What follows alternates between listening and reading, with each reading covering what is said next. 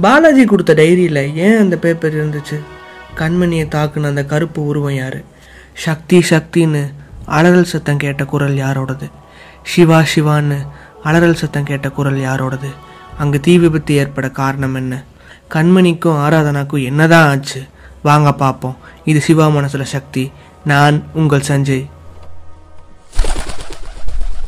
தீ விபத்தில் மயங்கின ராஜேந்திரன் கண்முழிச்சு பார்க்கறாரு. காலி ரூம் யாருமே இல்லை. லைட்டு மட்டும் வந்து போக ஒரு சன்னல் மட்டும் இருந்துச்சு. சிவா சிவான்னு கத்துன குரலும் சக்தி சக்தின்னு கத்துன குரலும் அவர் காதுகளில் கேட்டுக்கிட்டே இருந்துச்சு. கண்மணி அடித்த அந்த கருப்பு உருவம் இன்னும் அவர் கண்ணுக்குள்ளேயே இருந்துச்சு. அந்த ரூம்குள்ளே ஒரு பொருள் கிடையாது. அதனால் மெதுவாக பேசினாலே பல முறை எதிரொலிச்சுது. காப்பாத்துங்க காப்பாத்துங்கன்னு கதறினார் ராஜேந்திரன். எந்த ஒரு பதிலும் வரல. எங்க இருக்கிறோன்னு விளங்கல ராஜேந்திரனுக்கு. கண்களில் கண்ணீரோடு அமர்ந்திருக்கிறார் ராஜேந்திரன். கொஞ்ச நேரம் கழிச்சு எரியுதே எரியுதுன்னு ஒரு அலறல் சத்தம் மட்டும் கேட்டுச்சு. இந்த குரல் அவர் எங்கேயோ கேட்ட மாதிரி இருந்துச்சு.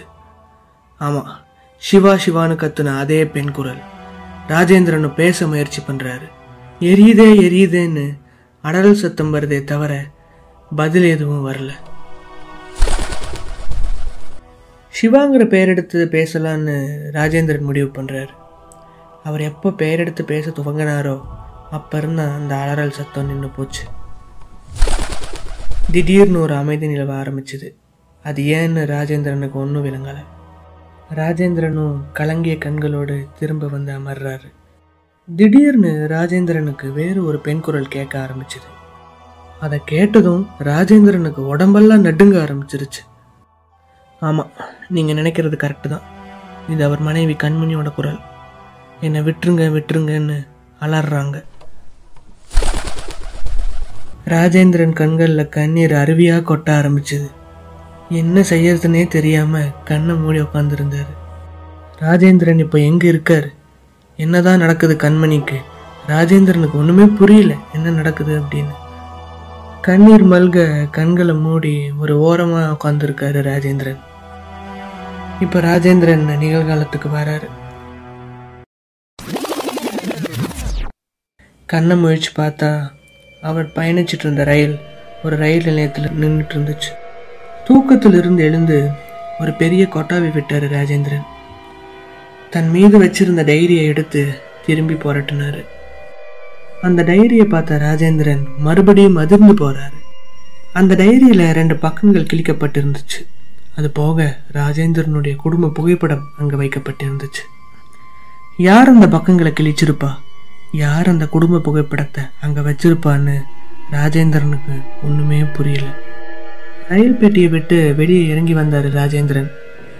அங்கே என்ன நடக்குது அப்படின்னு யோசிச்சுட்டு இருக்கும்போது ராஜேந்திரனுக்கு முன்னாடி அவர் ரெண்டு உருவத்தோட நிழலை பார்த்தாரு. அந்த நிழல் உருவத்தை பார்த்துட்டு மெதுவாக அவர் பின்னாடி திரும்பி பார்க்குறாரு. பின்னாடி திரும்பி பார்த்ததும் பயங்கரமாக அதிர்ந்து போறாரு.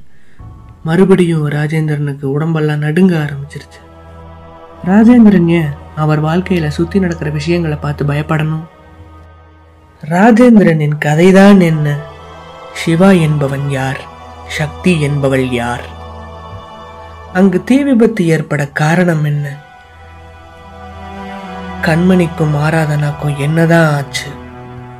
முடிச்சுகள் அவிழ்க்கப்படும் தருணம் நெருங்கிவிட்டது.